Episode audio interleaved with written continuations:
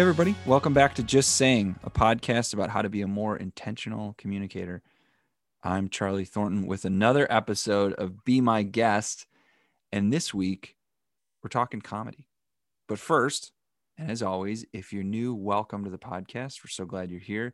You know the drill. Go subscribe, leave us a killer review on iTunes. You know, we always want you to be brief, but if you want to elaborate a little bit in your reviews on iTunes, maybe get creative, maybe write some sort of poem or a haiku. That's up to you, but we're cool with it. Okay. If there's one industry where you have to be able to keep people's attention, it's comedy. And my guest today is Aaron Weber, a very funny comedian from Nashville. And I was really excited to talk to him. I wanted to pick his brain to see if we could learn some things from the world of stand up that might be helpful in the workplace. And I actually learned a lot, and I hope you will too. Let's listen in. Aaron Weber, thanks so much for being here, man. Thanks for having me, man. I appreciate it. Yeah, it's good to talk to you. So you're in Nashville? Nashville, Tennessee. Yeah, just got done snowing here, and now it's um, it's great down here, man. How are you? I, I'm doing awesome. It's really cool to talk to you because, uh, as you know, we focus a lot on how do people pay attention and how do you get people's attention. Yeah. And that's something that comedians deal with, maybe in a different way than business people. But gosh, you, you guys deal with this all the time. So Yeah, that feels like a big part of my job. Actually, is just getting people's attention. to pay attention. That's the Yeah. first step. How's it going? Uh, well, it's going all right.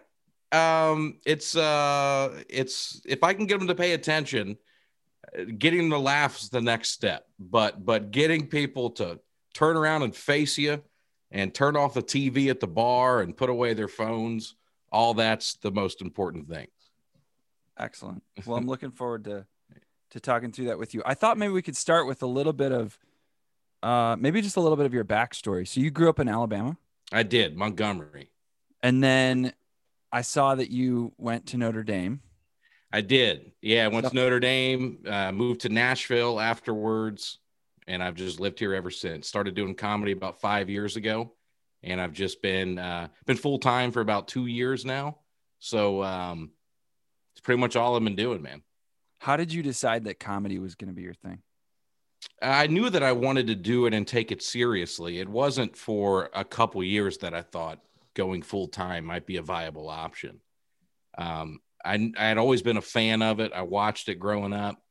I dabbled a little bit in college. I did like a, a student group. We'd do shows there, but it wasn't until moving back to Nashville and like doing it for real that I really started to realize, oh, I might actually do this for a job. And that was really the only goal when I started because I had a job that I hated.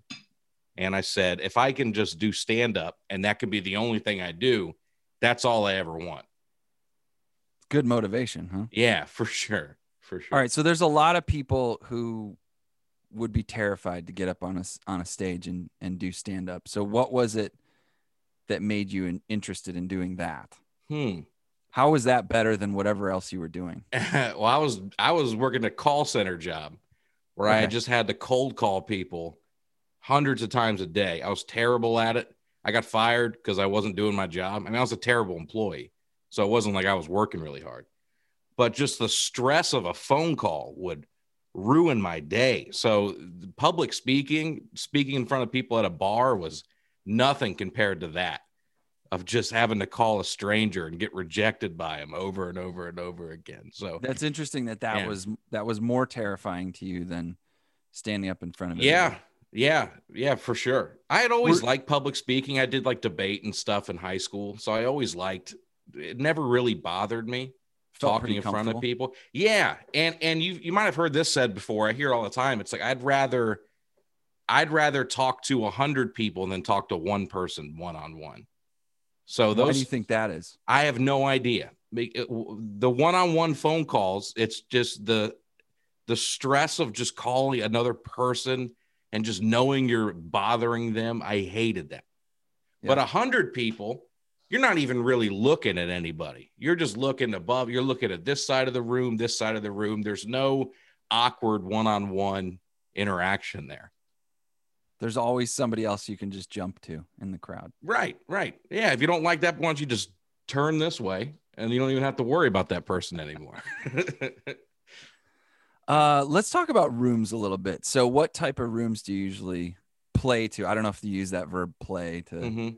I'd mostly do comedy. comedy clubs, but I've done I've done just about everything. I've done uh, a lot of churches, some theaters, a few arenas, and then you know a lot of bar shows and VFWs, bowling alleys. I've done just about anywhere.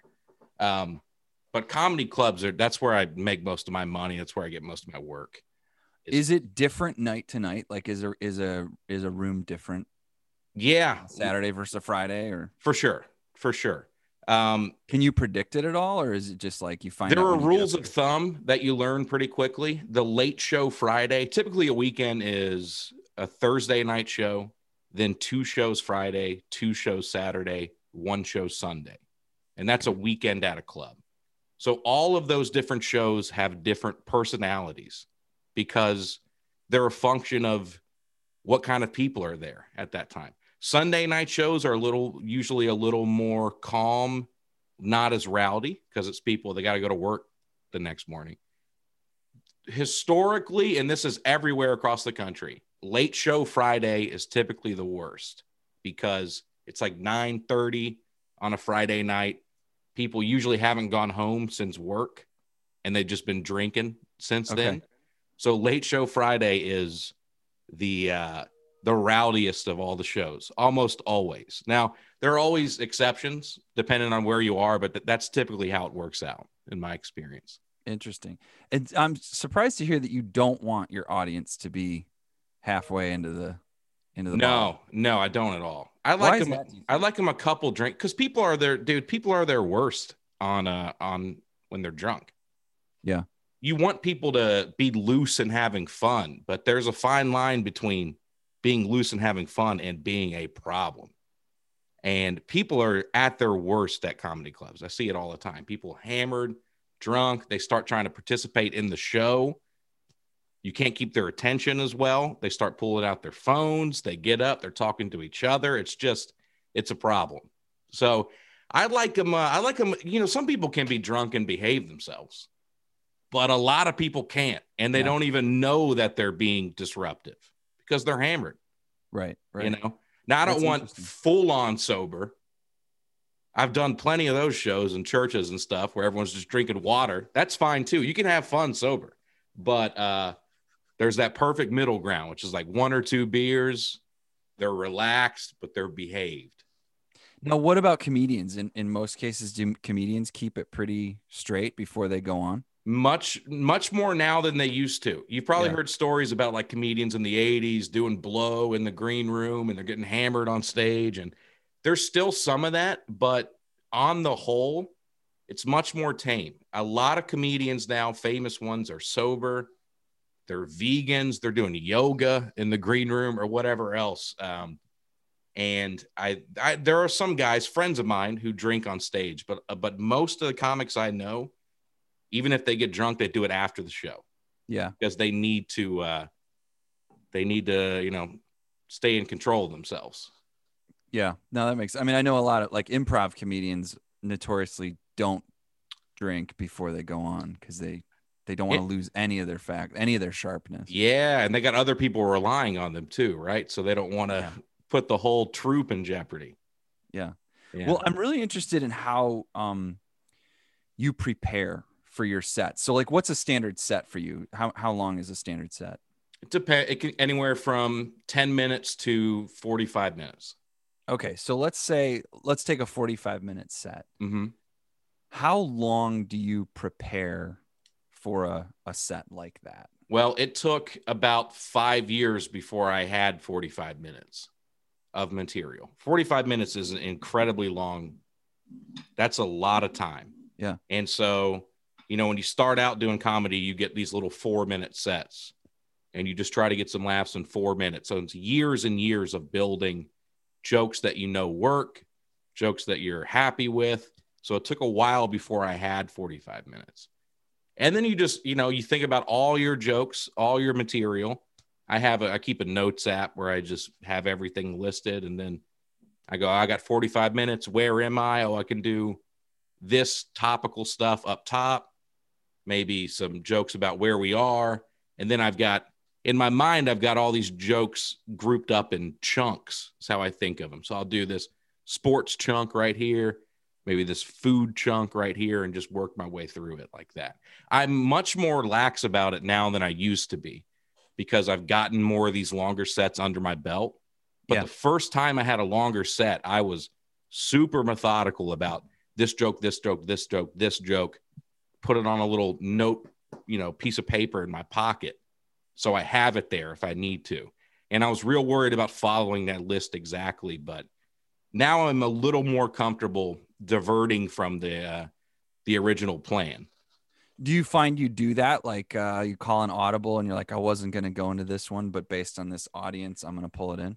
Yeah, I'm getting better at that. That that's important. Um, somebody told me a comic friend of mine. He was like, "Dude, nothing is funnier than the moment." So if something mm-hmm. happens in the room or a joke gets a certain reaction, don't be afraid to run with that. Forget about what you had planned. Forget about this little set list in your pocket. It's like, let's enjoy this moment. Nothing will be funnier than what's happening right now.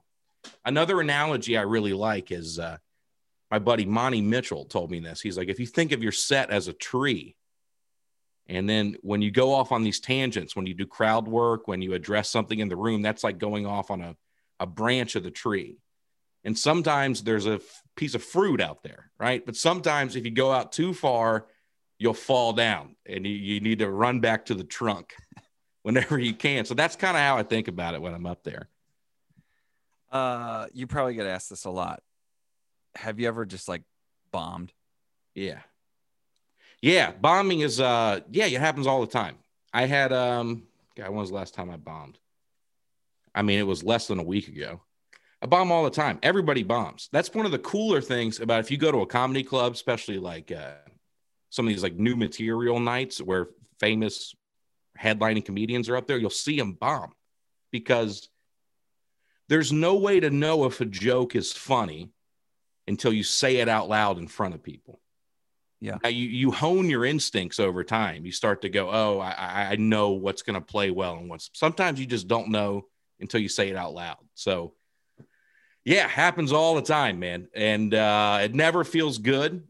You start to uh, feel better about it, you know, because you over time things get put in perspective. When I bombed, when I started out, I would go, oh, I don't have another show for three months. So this is going to ruin my next three months. I've just at work the next day at my call center job thinking about me bombing. But now it's like, oh, I bombed, whatever. I don't care. I got another show tomorrow night. We'll just move on from it. And you just keep moving. Yeah, man.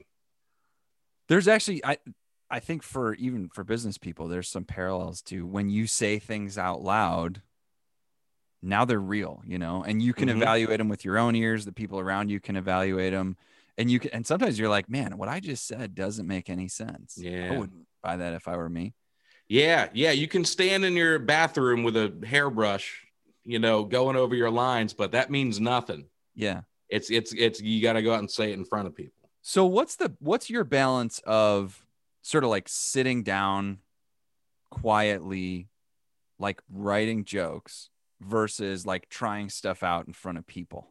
How do you because to get to a 45 minute set I, I i'm sure you have to do both of those things yeah eh, sometimes you know i'm not as good at it as i should be. I know a lot of guys will sit down they'll they'll all right set a timer for an hour and they'll just free write. And they're like oh you know i got some stuff out of that. I'm not that good at that. Usually i'll just if i think of something funny throughout the day i'll write it down and then next time i'm thinking about it i'll go oh let me flesh this out a little bit. Let me see what happens here. I do a lot of talking out loud to myself because mm-hmm. I found if I try to write things word for word, I'm going to sound a little too robotic. And I want to sound conversational. Yeah. You want the illusion that uh that it's all kind of off the cuff. Yeah.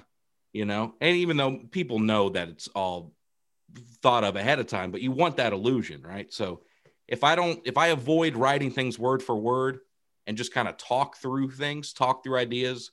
Usually in this room that I'm in right now, I'll just walk around and talk through things. And then you go, all right, I've got something I'm a little bit confident in. Now it's time to take it to a stage in front of people. So you go to an open mic, you go to a show, you go somewhere with an audience, and you just throw it to the wolves. Let's see what happens. Yeah. Are you do you find you're like an auditory person? Like you hmm. you listen to things more so than like uh there are visual learners, there are Mhm. auditory learners. Um I'm just picturing you sort of making these jokes stronger and better as you walk around your room saying them out loud to yourself. Is that part of your Yes. process? Yes, for sure. So it's And almost like you you write it, but you write it with your mouth, not your hand so much. Yeah, I want to write it in yes, exactly. Because I want to write it in my voice. And you Yeah. know, everybody writes a little differently than they speak. So I I found that if I try to write stuff, I'm like, what is this? Like a f- poetry? That's not how people talk. Yeah. It- and Yeah. you people would be annoyed if I went up there and started reading in stanzas, you know, it's just like so yeah, just just talking it out, feeling it out, getting it to how I actually speak. Well, and there are a lot of song. I, I- I'm a songwriter, and there are a lot of songwriters who write that way. They don't sit down and write everything down. Uh-huh. There are some who do that, and it sounds like poetry. But there are others who sort of say it out loud, sing it out loud a bunch of times, hmm and then try to get it right. Yeah. Um, and you know your point there about um, once you get you want it to be in your own voice. Like I think the best leaders actually, when they communicate, it does not sound scripted. hmm but it is prepared.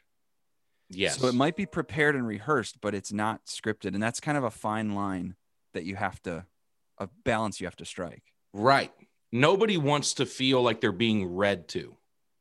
Yeah. You know?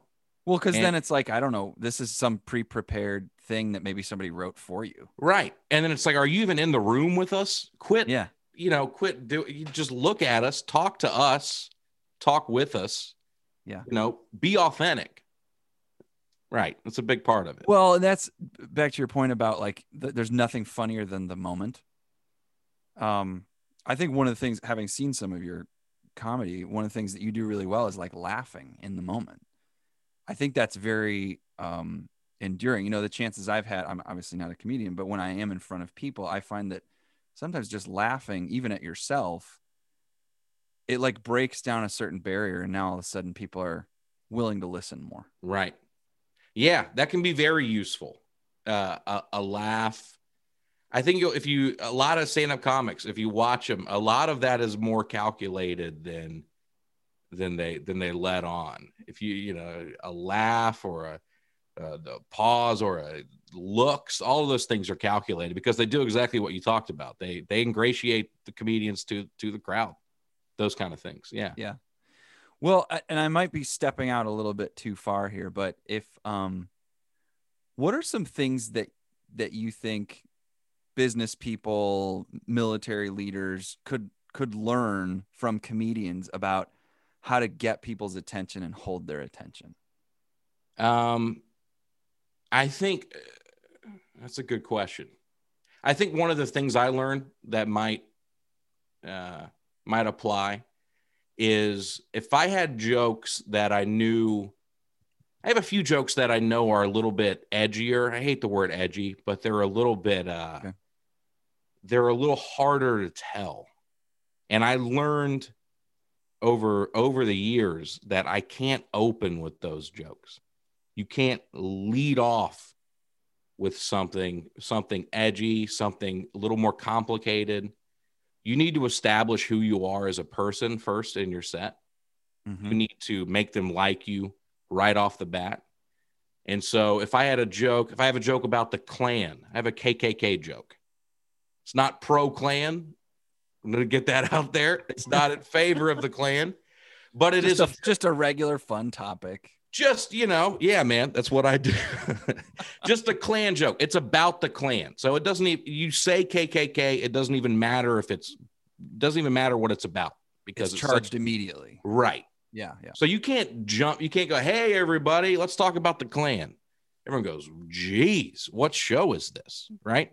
Yeah. so you need to take about i'll take five ten minutes doing jokes that i know work jokes that make them like me jokes that make them give me the benefit of the doubt and then i'll hit them with the Klan joke because then they're going to go all right I'll let him take me on this ride a little bit. I won't tune out right away.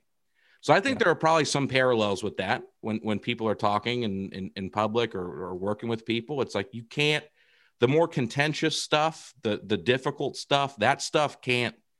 You got to bring people to your side first. Yeah. You got to bring everybody in, and then you hit them with that, because then it's going to work and build that rapport. Exactly. Um, exactly. I that's I think that's so so important. In fact, when I'm speaking, I always think I have two things in my head as I go on. Now, normally, if it's a smaller group, it's not a big deal. But if I, you know, on the occasion that I'm talking in front of a really large group, I always just, and I don't have notes or anything. I say, what's my headline? Like, what's the main point of this whole thing? And then what's my first joke? Because if I can get to just get them to laugh a little bit, um, I find that it puts me at ease too. Yeah. Um, oh, dude. I, I like I like to try to get a laugh super quickly. Yeah. I have like four or five little opening lines that are one beat and I'll get a laugh right away because that just that's equally for my benefit right. just to make me feel more comfortable like you said if i can get a laugh right away then all right let's settle in a little bit they're laughing they're paying attention we're good that's fantastic so you've got a lot of different irons in the fire right so you're a co-host of uh, Nateland which is really cool and super funny you have your uh, you have your own podcast as well correct I haven't done that in a while. I think okay. it's probably been about a year and a half since. Okay. I, yeah. Um, but what what are some of the next big things that you want to do? I want to just continue to to headline comedy clubs more. I've been a, you know, a middle act and opener for years, and I'll continue to do that for a while. But I'd love to just keep headlining places when I can. Yeah. And then that's the goal is to you just start to build fans that way and be able to travel around the country doing different clubs, doing different venues, and having people come out. That's kind of that's all I want to do. You know, I'll, acting that kind of stuff will come along. That's that just kind of falls in as part of it, but that's not really what I'm most interested in. It's mostly just doing stand up, man, and just having people come out to see you. That's the goal for me. Everybody leaves and they had a good time. That's a good right. A good night for you. Yeah, man for sure. Very cool. Very cool. Um, are you? This sound sound like weird, but are you like naturally a funny person? Are you like the life of the party? No, and I'd say less so now than when I started doing stand up. Uh, I've thought about this actually. I, in college, I was, you know, I guess I was funny in some ways, but I was not holding court at the bar telling stories. Yeah. You know, yeah. I had friends in my group that were like that, but I I never was that guy.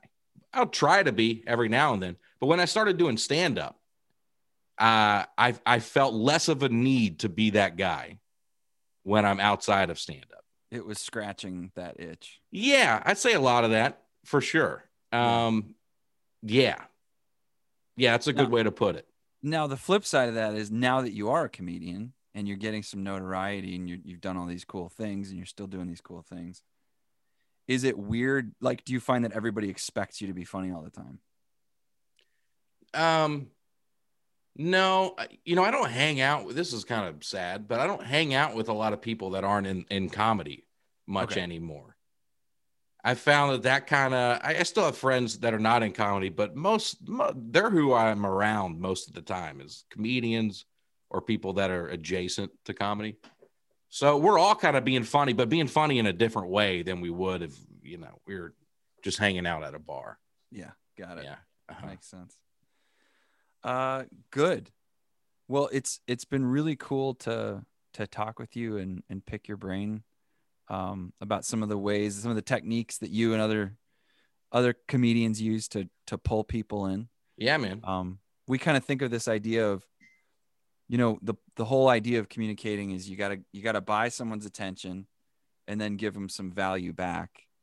Mm-hmm. um, in your world that's super palpable. That value you give back is a good time and a and a laugh out loud which yeah. you know which is which, which you know if it happens or if it didn't right? Oh yeah. You know every few seconds whether it's working or not. Yeah. And it's and it's authentic feedback. You know i always joke about musicians uh, some of these songwriters around Nashville, they play a song and then, you know, the uh, people are quiet for three minutes and then they clap. You don't know if they like that song or not. They know they're supposed to clap. Exactly. do it. Exactly. Yep. So, yeah, people, yeah, it was all right.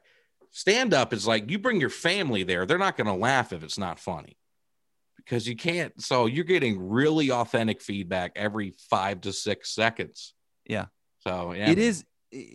I mean, I have a lot of respect for comedians because as someone who's performed a lot as a musician, I, I think you're you're absolutely right. And even, um, you know, actors, same kind of thing. You mm-hmm. don't really know. You can kind of fake it and have some success, or at least have the appearance of success. I don't think comedians have that luxury. You know, I think it's almost a visceral thing. It's it, it, it was either funny or it wasn't. Right. Right. And then the other thing we have stacked against us is it's it's active entertainment. It's not passive in the way that music can be sometimes. There's no such thing as background stand up. Right. You know, it's uh you can have a musician playing at the bar where people are having conversations with each other and they're not even really watching that guy. Uh if if that were stand up, you'd be like, who's this idiot talk, get that guy off the stage. Make him stop. We're trying to have fun over here, dude. Shut up. That's what a lot of it, you know. So yeah. that's the yeah, you got to everyone's got to be paying attention to you. Good stuff. All right. Where can people look you up and follow you? What's the best way? Uh, at real Aaron Weber everywhere. That's my handle everywhere. So just on all social media, TikTok. Hit me up at on TikTok. At, at real Aaron Weber. At real Aaron Weber. Yeah, AaronWeberComedy.com for dates. You got a lot of TikTok videos. Yeah, dude, I'm blowing up over there, man. Once these once these 12 year olds are old enough to buy tickets to shows, they're gonna come. I'm gonna be selling out places, man. I don't even know what it is. So, dude, I barely know what it is. I'm not gonna ask any more questions about that. All right. Well, it's Aaron. It's awesome talking to you. Appreciate you. Yeah, uh, man. Sharing some insights and um, good luck out there. It's, Thanks it's a lot, I imagine dude. it's been tough with COVID, but hang in there. Yeah. We need we need to laugh now, I think, more than ever. I think so. So keep sure. at it, man. You're doing really important stuff. Awesome. Thanks, Charlie. Thanks for having me, man. All right, thank it. you. Take yep. care.